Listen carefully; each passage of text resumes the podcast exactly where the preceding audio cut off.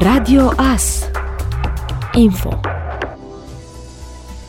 Duminică 11 noiembrie, la Târnăveni, are loc un spectacol caritabil de colinde. Televiziunea TVAS și Parohia Târnăveni 2, în colaborare cu Primăria Municipiului Târnăveni și Protopopiatul Ortodox Târnăveni, organizează concertul caritabil de colinde Florile d'Albe. Evenimentul are loc pe data de 11 noiembrie de la ora 16 și 30 de minute la Catedrala Sfânta Treime din localitate. La eveniment vor participa grupul Mureșenii, grupul Rază de Lumină, Lumină, Corala Anastasios, grupul folcloric pe ulița satului din Bia, grupul tradițional Dor Solovăstrian din Solovăstru și grupul Mureșencele. Realizatorii spectacolului sunt Ioan Burdulea și preotul Alin Iernuțan. Concertul va fi transmis în direct și pe postul de televiziune TVAS, disponibil în rețeaua RDS sau pe Facebook la pagina TVAS.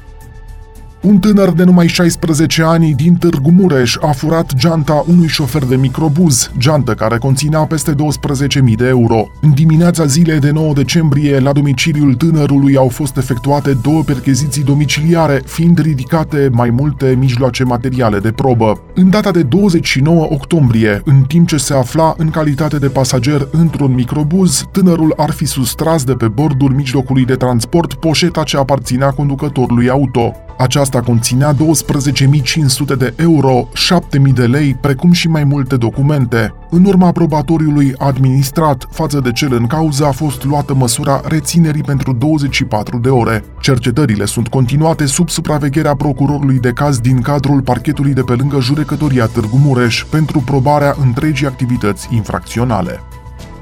Premieră în România. Un parlamentar poate ajunge la închisoare pentru că nu plătește o amendă penală de 40.000 de lei pentru săvârșirea infracțiunii de compromitere a intereselor justiției.